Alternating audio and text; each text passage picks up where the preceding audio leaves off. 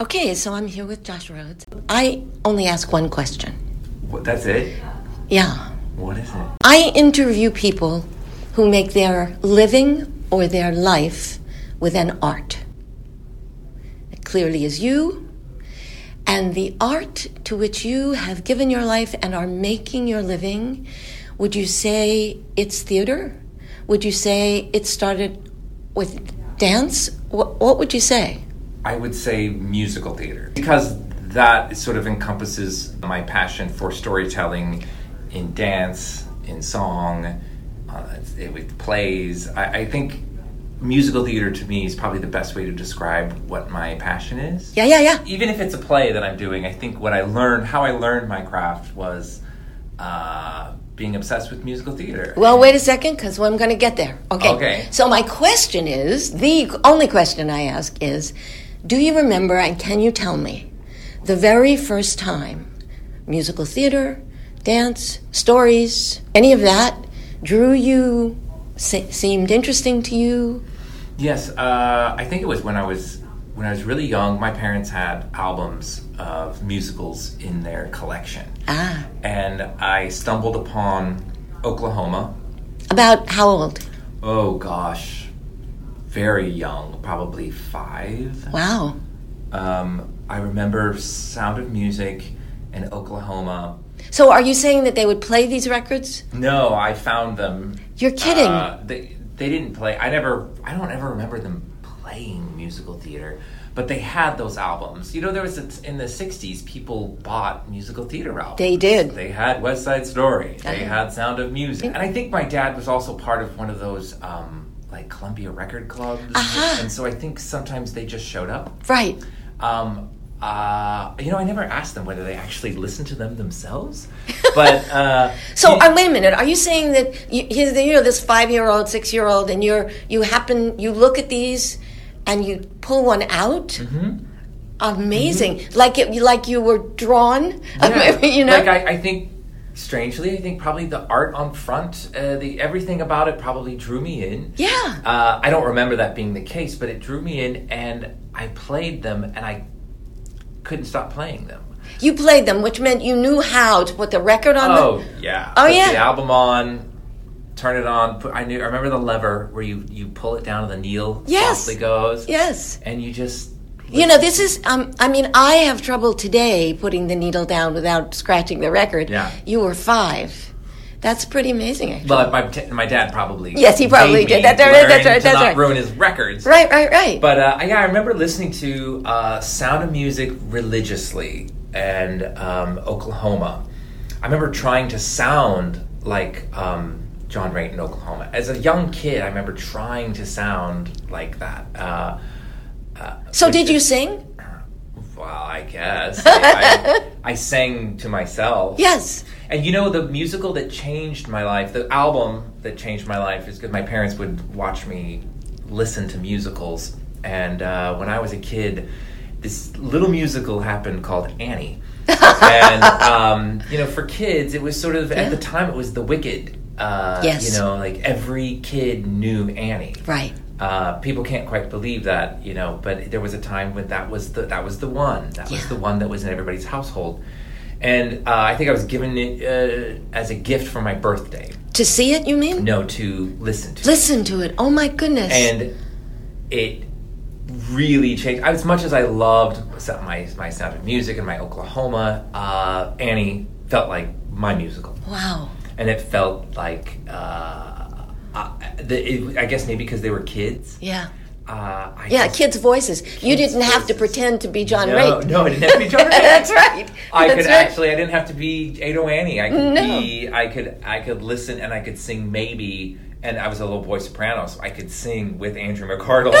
like, I always tell people um, that uh, they're like, "How'd you learn to sing?" I was like, "Andrea McArdle."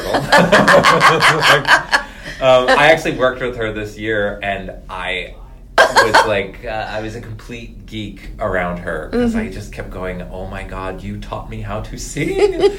uh, but I, I think Annie was the one that really changed my life, and my parents knew how much I loved it, and they. I'm um, just curious about how old were you when this well, when happened? Annie came to on tour, I must have been must have been at least eight or nine at that point. Um, so they took me to uh, to Champaign Urbana, which was a, uh, a college town that was uh, oh god north or just near uh, Decatur, Illinois, where I grew up. And they took bought me tickets to the national tour of Annie. They had no idea what they were doing. They didn't realize the contract they were sealing at that point. The consequences of this kind act. I, I, I remember specifically. Uh, I remember specifically the show because I think my eyes probably. I probably didn't blink, and I probably uh, took the entire thing in. And I remember as the curtain call. It was one of those big um, sports centers that they divide. Uh, they divide when a show comes. They sort of put up a, a fake curtain, and the and the national tour comes in, and when you go, you know those those sports arenas are always notorious for once you get to the parking lot, it takes forever to get out. Yes. As soon as the show is over, they grabbed us and ran so that we could get so we wouldn't be stuck in the parking lot for an hour. I just remember them pulling me and walking backwards all the way up the aisle because I didn't want to lose a single moment of it because I just the curtain call happened and I just was enamored with the entire experience. I thought all of them were stars, and I just I remember my my mom yanking me out reluctantly out of that theater, and that was sort of it. I was obsessed with theater at, at that point. It was my first sort of. Uh, I, I can sort of say that that is my first memory of professional theater, and it was my first memory of a story that really took me to another place. And I guess that's why I sort of still to this day feel like that's what I do is musical theaters. Because Annie isn't just song, it's not just dance, it's just a, it's a really beautifully put together story of using song. And, uh, and uh, for a kid to be pulled into that universe so fully uh, it's it's impressive. It's hard. It's musicals are hard, and so to, for for the writers to get it right. Clearly, the writers get it right. I mean, Annie is playing somewhere right this second. Yes. you know, For sure. Right. So they clearly got it right. But I suspect that you would have been captured anyway by something. Probably. Yeah. Probably. So okay, so now you have this epiphany. It is clear that this owns you. Um, do you ask for dance lessons, singing lessons? Do you audition? Do you? Um, what I did is I, I auditioned for. Um, I did school musicals. Uh, Okay, we're talking about elementary school, middle school. Elementary school. Really? And uh, and it was and I auditioned for community. The- someone said the community theater is. Uh, Theater Seven was the name of is the name of the community theater in Decatur, Illinois, and this is amazing. But they used to put on original musicals for Really? kids. Yes. There was a new musical written called Gyrant the Terrible Tyrant, and it was uh, this story about this sort of oppressive, um, tyrannical king and the lowly etc., which were the villagers, and uh, and an evil witch and dragon. Oh, my. And the king in the end really wasn't mean; it was really the witch and the dragon who were keeping us all down. Um, but it was a, but it had original music, Yeah. and it had original story, and uh, it was in Decatur, Illinois. I sometimes think back at that, and I'm like, it's hard enough to get an original musical in New York City, let alone Decatur, Illinois. I'm kind of amazed that uh, that was there, and I don't think I recognized that until No, of course not. later in life that, that that happened. But anyway, they were doing auditions, and they had they needed children, and uh, I went in and I sang Happy Birthday because I had n- I'd never auditioned in my life. I remember the room. I was terrified.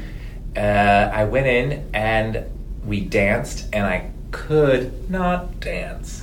Uh, it was so hard for me. It was just at the convention of telling you to move your body at the same rhythm as everybody else.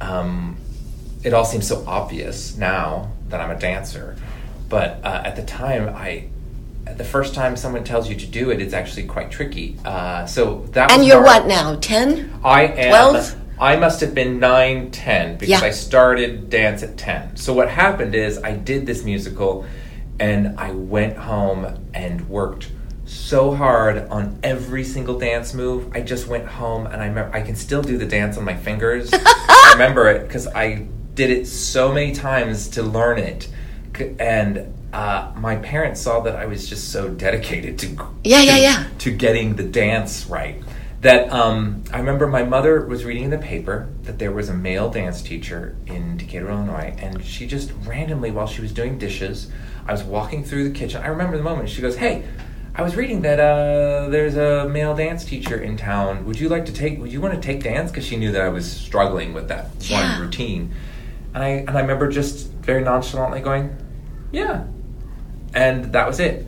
And I met uh, one of the greatest mentors I've ever had, uh, Gary Shull, who is still my, my dear friend and uh, is always coming to see my shows, and he's amazing. Uh, he was the one I, I walked into this dance uh, studio, and uh, I was the only guy.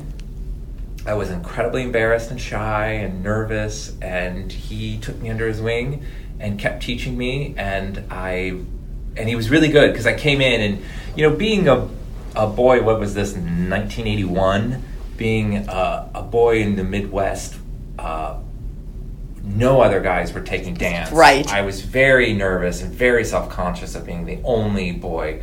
So, of course, I said, Well, I'll do it, but I only want to tap, you know, because I just want to do that. And he actually was really smart. He goes, I'll let you tap, but if you take tap, you have to learn how to dance. So it means you have to take ballet. so I really didn't want to take ballet. But he made me, and I'm so grateful that he made me because then I became uh, obsessed with it, and I loved it I, just as much as I loved anything, any other part of musical theater. I, I, I dove in with the same passion Yes. and obsession, and I just danced and danced. And he was a wonderful um, mentor, and he knew and he saw that I had this passion, and he just kept teaching me musicality. You know, he was one of the first teachers who taught me choreography. He would point to the score and he'd go, "Look at this in the score. Something interesting is happening here." And you have to. And he taught me. He said, "You always have to obey the music. If the music does something, the movement has to match it." And uh, Oh which my is God. amazing things to tell a young person who had no idea that 20 years later he'd be a choreographer. Um, Yes, it, it's so. It's really rather magical what happened in your life. yeah, absolutely. You know, Well, you know, you depend on you depend on the kindness of strangers, but uh, you you seem to have depended on the kindness of circumstance. I mean, yeah, do, yeah. do you know? I mean, it. You just were led. I was led, yes. That's had- what it feels had- like. But I had people in my life though who didn't fight it. They they saw it, and they instead of going, uh, "How do I fix this?" they said, "How do I help this?" I just want to stop because uh, whenever I hear this, I want to say, this is what makes the difference between happy humans and unhappy humans. Yes. You know, is support for who you are, Yeah, and that's what you got. It cannot be overestimated. yeah, I mean, you're taking you to see the show. That was a clear um, example of we see our kid likes this. Let's let him have it. Your mother sees you want to dance, so she says, "How about dance?" It's all very lovely. it's very lovely, and I didn't have to. I didn't have to be forceful in my in my existence. I didn't have to fight for my existence as an artist. No. Um, my dad is an electrician, and he knew that uh, he tried to teach me things about wires, and he knew that I had no interest in it. But he would let me sit. But he, we were still companions in the workshop. But I was the kid going to the scrap pile, going, "Can I have two of these and one of these? You can, ha- you can't have that. But you can have that." And I would make weird sculptures. My dad would actually build something that actually works, and I would just be like, "Look, Dad, I made a sculpture." And, And you would- yeah, and you- went, "Okay." And you would make art. I would make art. That's right. Okay, so um, I'm assuming you continued to study with Gary through high school, through high school. and then you're going to graduate from high school, and you have to think about what you're going to do. I do. had to think about what I want to do in college, and at that point, I, as far as mentors, I had gained one more very important mentor in my life, and her name was Maria Klott, who's no longer with us, but she was my piano teacher, and uh, because I, because I, uh, well, it was, she was my voice teacher. I wanted someone to help me sing. I wanted to sing all the time, so I found this professor at Millikin University in Decatur, Illinois. And uh, she loved musical theater. And she was she and gary were both very exceptional in that they both saw that i loved this. And they just and they also i think love musical theater so much as well that they loved sharing it with me. I would go to a voice lesson and then she would go okay this is Stephen Sondheim's company. You're going to take this album home and you're going to listen to it. Oh. And then uh, she'd go, "This is Kander and Ebb," and this she would take, she would send albums home with me, and I would listen to uh, of the Red Menace, and I would listen to, um, I listen to, a li- became obsessed with a Little Night Music, and I became obsessed with um, Anyone Can Whistle.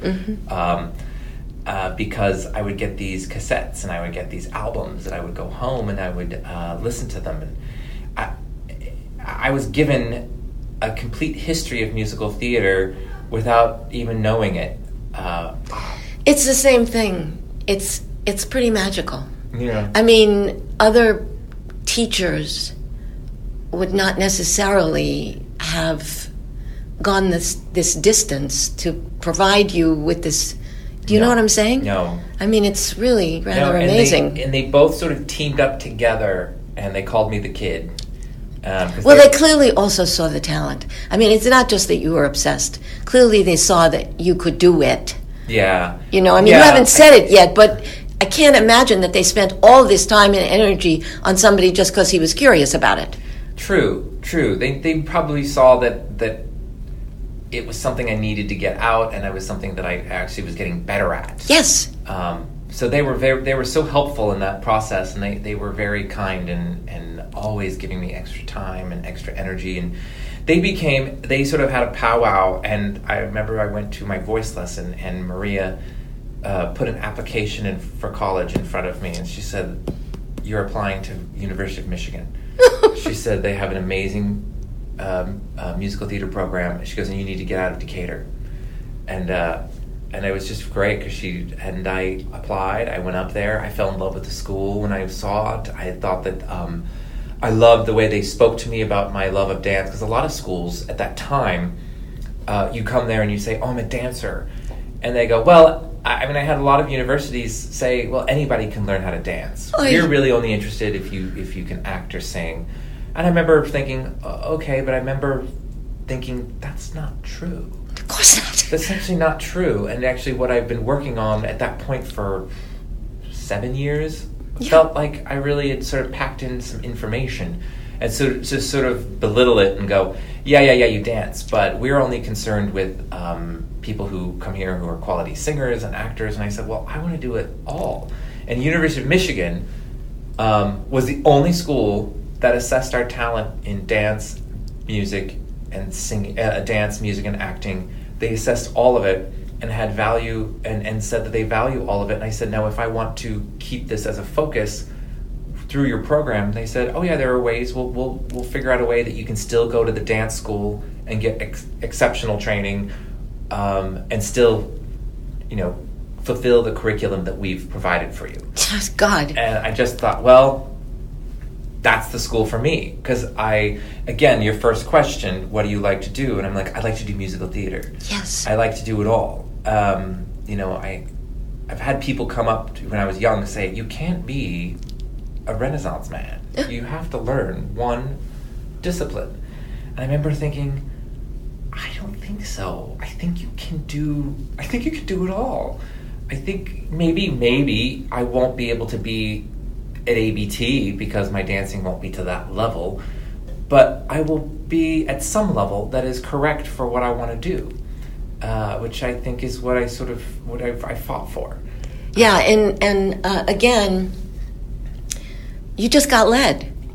I mean, they said, "Go here, do this."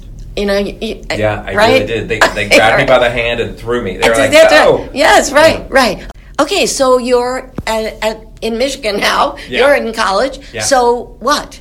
So I'm at Michigan, and I it's an incredible program, and uh, it allows me to really look at everything I know so far as a dancer and a singer, and then sort of have these uh, really great professors look at you and go, "Okay, that's good, but you really need this. You really need to work on that." And so it's an intense four years of just doing musical theater all day long. You know, because before musical theater and dance were something I did after school Yes. or on a weekend. And so it was the first, other than summer stock, which gives you that sort of Which you also did? oh yeah, every summer I was an apprentice for many from fifteen to I was apprentice for five years, and I would clean toilets and, and uh, uh, I would help build the sets. I was a scenic artist one day. The one thing I could do was I was a good scenic artist. I was a terrible technician backstage. I, I would if you wanted something pulled in the right way, I would pull it in the wrong way. Um, that was not my forte. But I was good at painting. I was good at cleaning. I helped, but I worked on. Uh, I was an apprentice for many years, and so then when I went to school, it was like a, a chance to just concentrate on the craft all day long. You still have your your, your regular studies, of course, but uh, I was around other fellow Yes. lovers of musical theater, which I think is also an important part of your growing experience and sharing with other artists and learning. Um, seeing all these people who come from all over, they have they're exceptional at, at we're all exceptional at something, and so you could sort of share and learn from each other. And I remember that was just such a, a very important four years for for me, and it allowed me to move to New York with confidence that I knew what I was doing and I was ready for this. So that's what you did. You moved to New York. I did. I did. I I, um, I was planning on moving to New York. Uh, I graduated in '93. I was, uh, I was planning on going that fall, but I was cast in the national tour of Oklahoma, and uh, and so I went out on the road for almost a year, and then I went. I moved in the next year. What a shame. Yeah. But it was so exciting. Of course. college. Oh, a wonderful. And, Yeah. You know, it was a. It Um, was that a- was a little facetious, the a shame. It was wonderful. It was amazing. Oh, it was amazing. It Right. was amazing. And it was a bus and truck. It was one of those one of those those unbelievable bus and trucks where you get up you get in the bus in the morning Yes. at five in the morning, they bus you, you get lunch, they bus you a little further, you go you use the hotel, you shower, you get back in, you go to the theater, you have a sound check, you do a show, you go to sleep, the next morning you do it again. Oh And my was- God. I could have only done that at that age. Yeah, right. But- But, but what amazing training, also. Oh my gosh! Right? Well, you know, it's like uh, at that point again, as for dancers and singers, uh, at that point, the longest run of a show I'd done was like uh, the community theater production had eight performances. Yes, right, Or, right, right, right, right. You know, I'd never done anything over eight performances. yes, right. because the really what you're in the business to do is eight shows a week, and to have the your technique has to be good Solid. enough, solid enough that you can actually perform and give the audience the same experience Yes. uh, one week from now, eight weeks from now, nine months from now, eight years from now. Right. The long run is really hard, but it's also what it's about. Yeah, it's what you Uh, want. It's what you want. And so I there's again another learning experience of of I'm sure everybody experiences this when they get into the workforce for the first time, just eight hours a day. How do you discipline yourself to stay um, focused, and how do you discipline yourself to stay uh, to be still be good? Yeah, I'm, I'm sorry. I don't think it's the same. You don't think it's the same? No.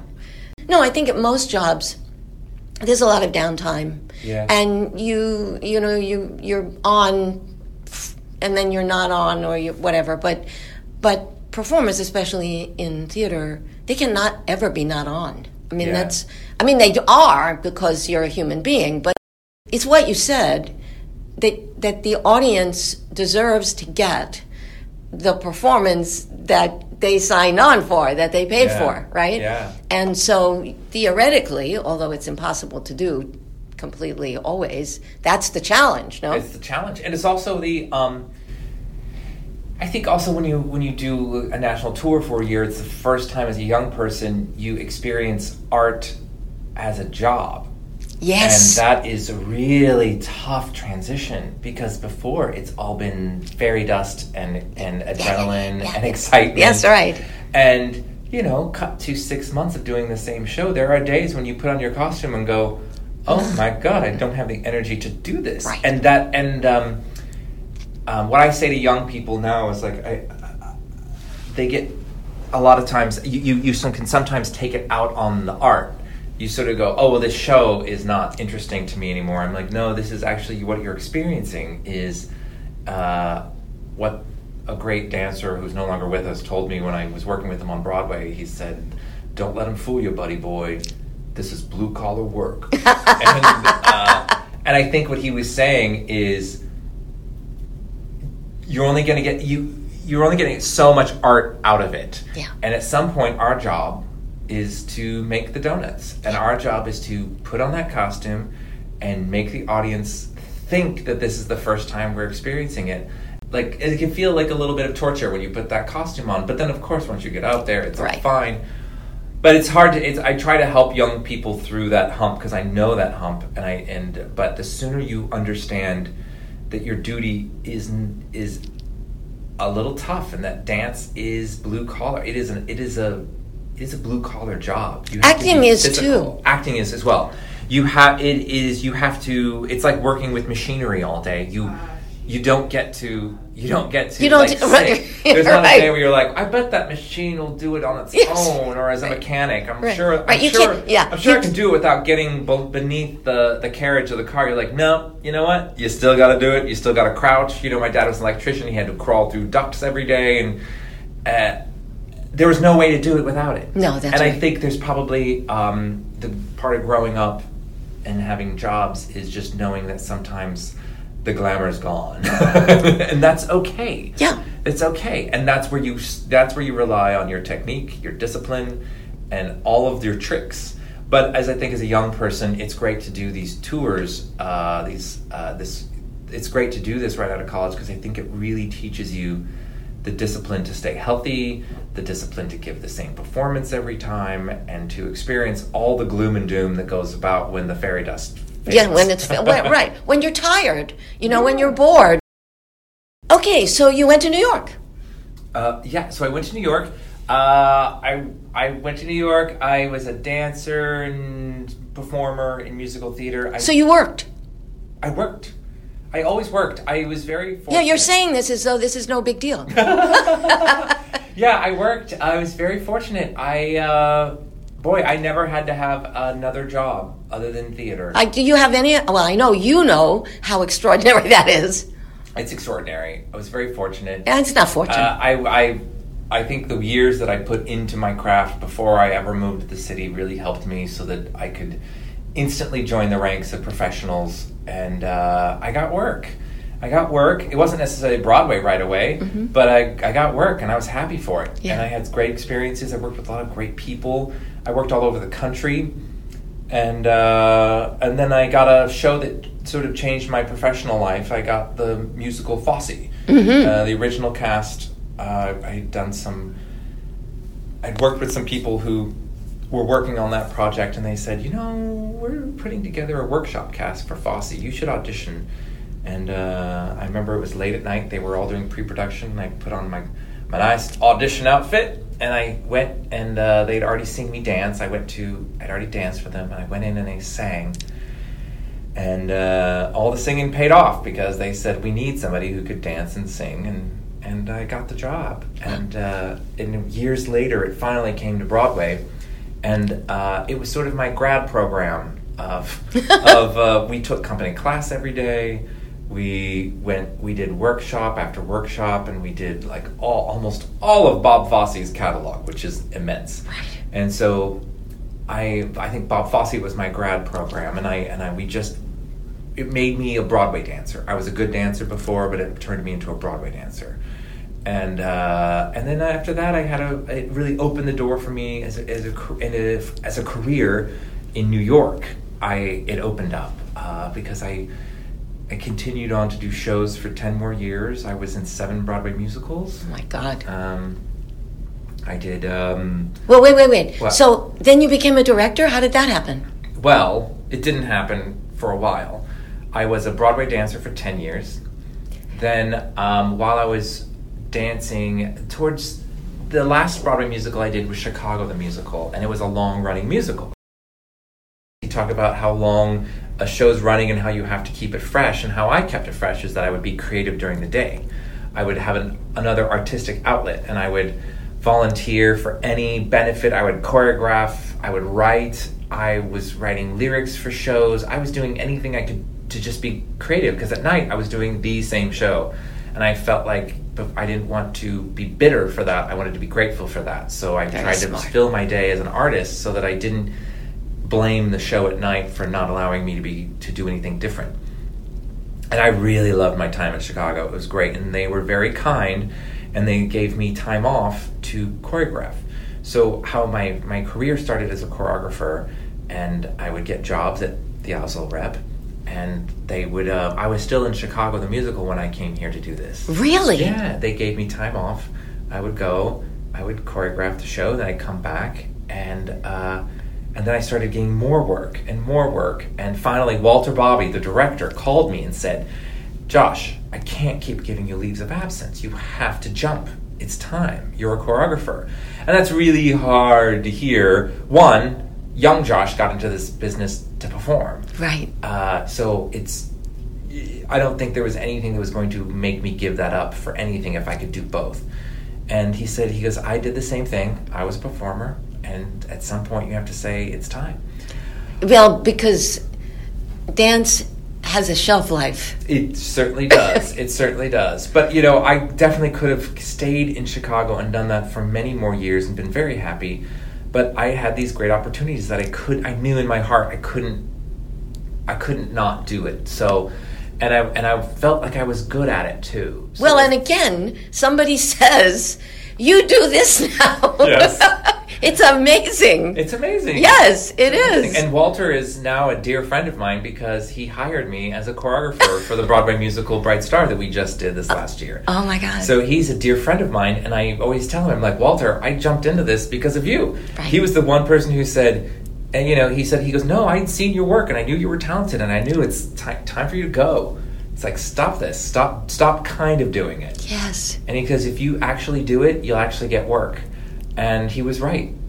you open yourself up to any job, uh, as opposed to when you're in a Broadway musical, you're like, well, I'll only take the really good ones because I don't want to give up my night job.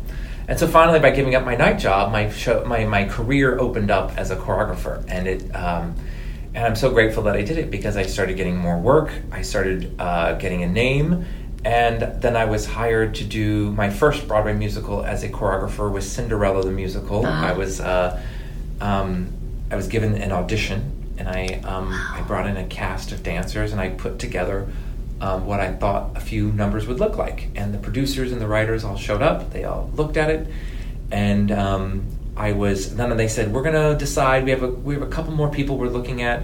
And I was doing Yentl here at the Asolo Rep, and I was in the Mertz rehearsal room when I got the call, Oh my God. and I was like, "Oh my god, I'm gonna be a Broadway choreographer." Uh, I didn't know that they auditioned choreographers that way. Sometimes. Wow. Well, sometimes as a young choreographer, Yeah, no, it makes you- perfect you're, sense. You're grateful for it because um, it's. I think the only way that you know because there's so many choreographers Right. that have that you go, oh, I know what they do because I saw this show, this show, Right, this show. right. When you're young and you go. I've been working like crazy regionally, but you haven't seen any of it. You're grateful to actually get them in a room to go. This is what I would do with a Broadway musical, and you're grateful when they go. I like it. Mm-hmm. You know, No kidding. no, so No that's kidding. great. And you know, Cinderella has been a blessing. It's still in my life. It's still the national. We just put up another national tour of it uh, while this was going on. Uh, so it just continues. the The legacy of Cinderella from 2011 is still going. Um, it's great. It's been a wonderful thing, and it opened the door for me again, like Fosse did. It opened the door for me as a choreographer, and I choreographed and after that, I choreographed First Date, a musical comedy on Broadway. I, it should have been you, directed by David Hyde Pierce, which is a musical th- comedy on Broadway, and then Bright Star, written by Edie Brickell and Steve Martin, and that uh, that actually opened the door for me more as a director, because it was um, the staging of it is very. It has a lot of movement and a lot of dance, but not a lot of pirouettes and a lot, not a lot of trained Yes. dancers dancing. Um, so people saw that as a director's vision because of the way I moved the scenery around. And it's actually opened me up to a lot of jobs, and it's been great. And so I've been getting um, more work as a director choreographer this year than this than ever before. And I really think it was because of Bright Star. No, it was because this is what you were meant to do. I'm sorry. I'm sorry. It just keeps. It's it's an evolutionary story. It's. I, I, you don't understand Yeah. what I'm saying? Yeah, I mean, it's fascinating. I mean, Yeah. you. It's almost as though after you found Oklahoma, you know, the thing had a life of its own. Yeah, I agree. I completely agree. Yeah, it's amazing. It's an amazing story. So, Josh, what is this? The seventh show you're doing for the Asolo? this is the seventh show. Uh, seventh show. So grateful to be back. And we're so grateful to have you. And the seventh show is Sound of Music. And the recording of Sound of Music and of Oklahoma mm-hmm. was the beginning of your falling in love with musical theater. Yeah. So this is a kind of coming home for you. In a, in a big way. Please it, tell it, me. Well, you, when Michael Edwards wrote me and said, "What are your thoughts on Sound of Music?" Um, you know, I, and I just was very, very blunt. I said, "Well, it's just one of those. It's one of those musicals that's in my blood. Uh, you know, it's one of those early musicals that make you love musicals. Yeah. It's one of the original albums that I had memorized. Yes, yes, um, yes. You know that feeling I do. when you have something memorized and the tunes are just part of you. Uh, the movie recording, not the the state the Broadway recording. Yeah. My parents had purchased the the movie.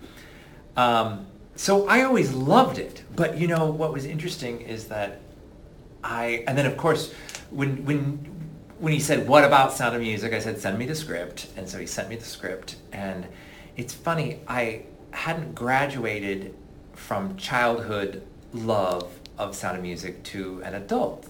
Wow. I hadn't watched it. I hadn't been a part of it. I had done a, a professional production when I was an apprentice at 15. you know, I played the thunder in the wings.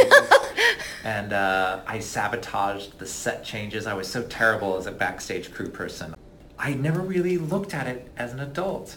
And I was amazed at the script. I was amazed at the story. I was amazed at the, the scene work that was so sophisticated. Um, stuff that went way over my head as a kid was suddenly there looking at me saying, wow, the sound of music is actually an incredible adult story. So it's interesting. It's kind of a merging of your uh, the, your childhood attraction mm-hmm. to it, mm-hmm. and then your adult understanding a deeper understanding of what it is, yeah. right?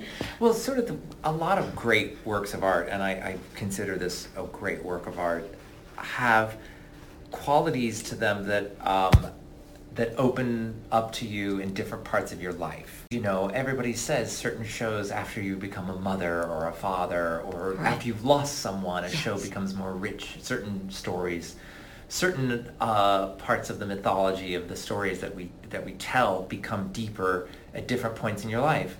And this is one that, case in point, you know, it's a different story as a child to watch the show, I think, than an adult, because I find the the politics behind it quite chilling.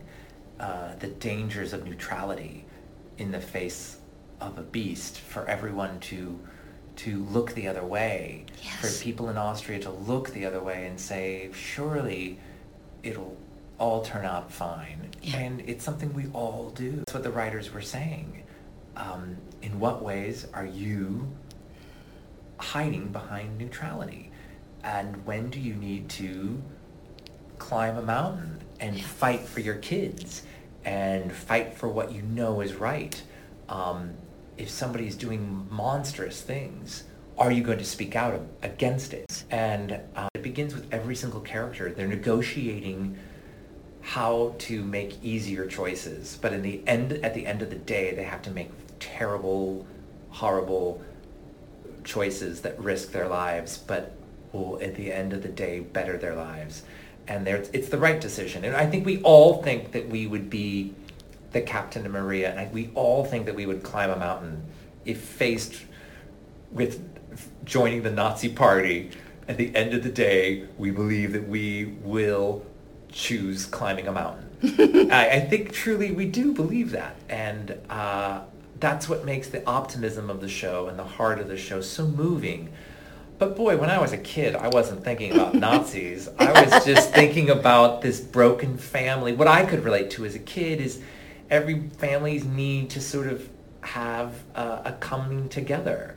Um, they felt like they had lost their dad, and then this woman comes in and fixes their family. Now, as a child, even though I did not have a broken family, I think you always feel that. You understand what your family means to you.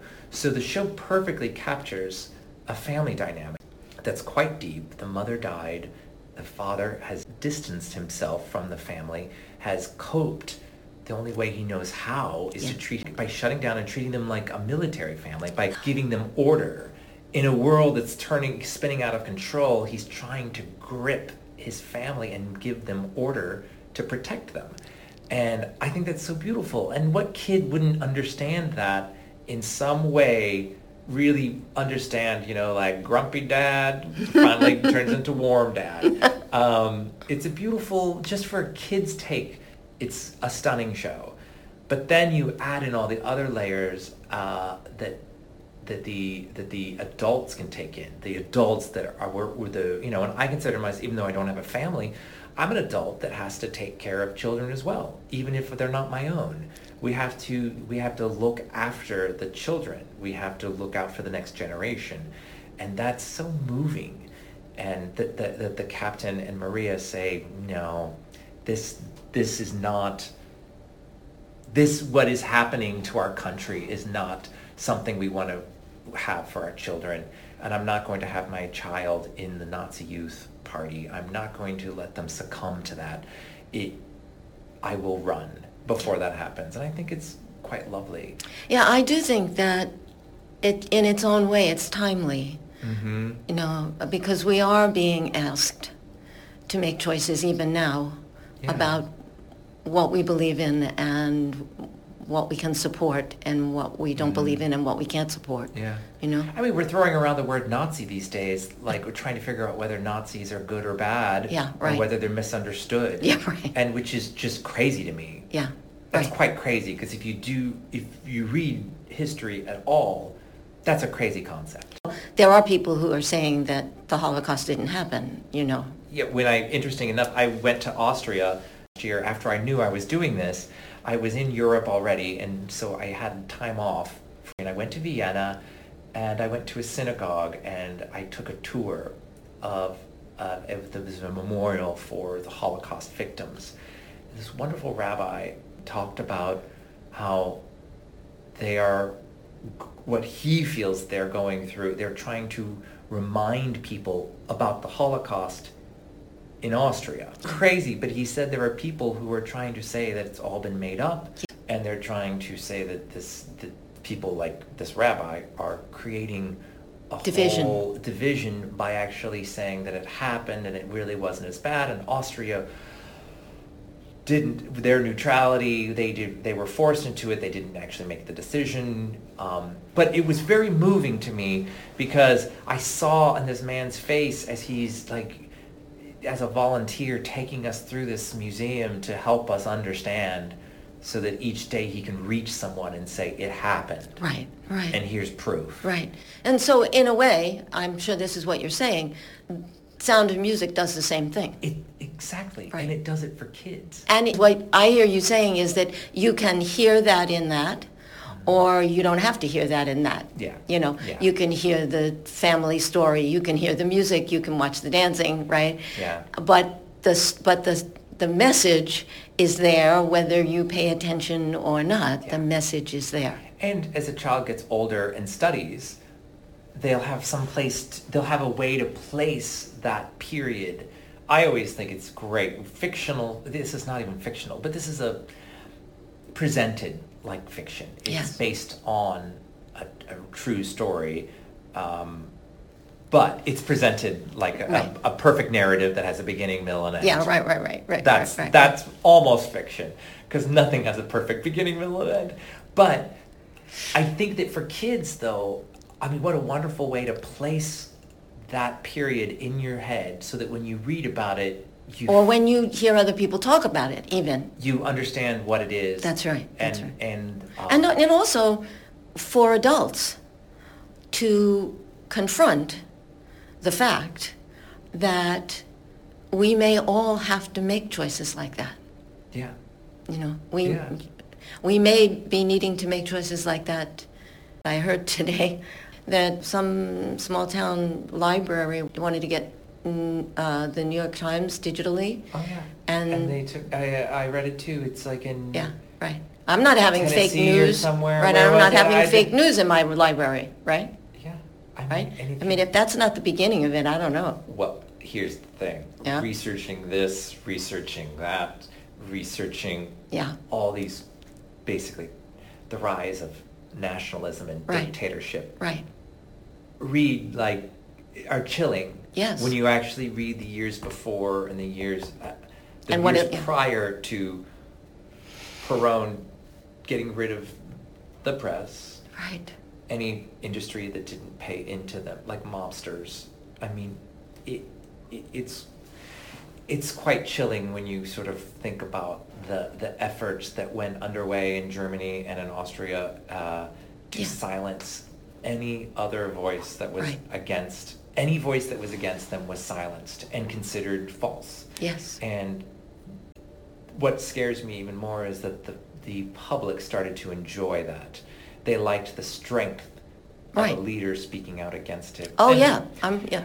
It's why I just think that's why our stories on stage matter because I think you have to understand history in order to survive this world.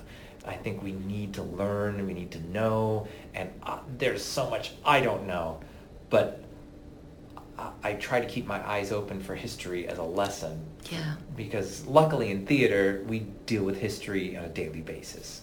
So it's my offering to people of like, come, I'll, I'll put it in the trappings of a Yes, delightful right. story with songs, but also learn something about history. Like place something, like place the rise of of Hitler's Germany in history through these characters on stage. Just place it somewhere in your timeline so you understand that that happened and that was somewhere in our world at some point And that we're vulnerable to that again. and that these good, good people were all vulnerable to it, and they all had to make decisions.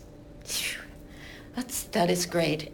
You know, I have a question that I the, my last question that I ask, and it is, having spent actually an entire life in musical theater in one way or another, what would you say about that, or about what that feels like, or what you think about it?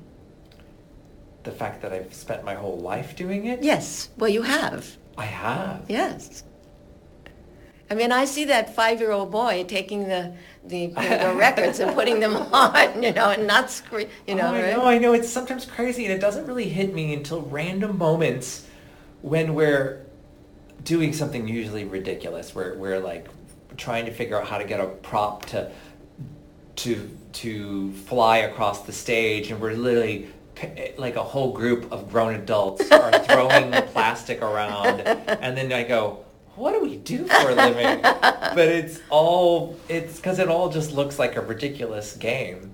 But uh, we take it very seriously. Yes, yes. Uh, what would my younger self think right now that I'm sitting here, not only having performed for many years, but now directing and still sitting in a theater every day, still going to work to create stories? hmm I think I would, I know I'd be so happy. Because really, I'm happy as long as I'm telling stories. Yes. You know, as long as it's a story I like to tell, I'm totally happy. That's a great place to stop. Thank you so much, Josh Rhodes. You're welcome.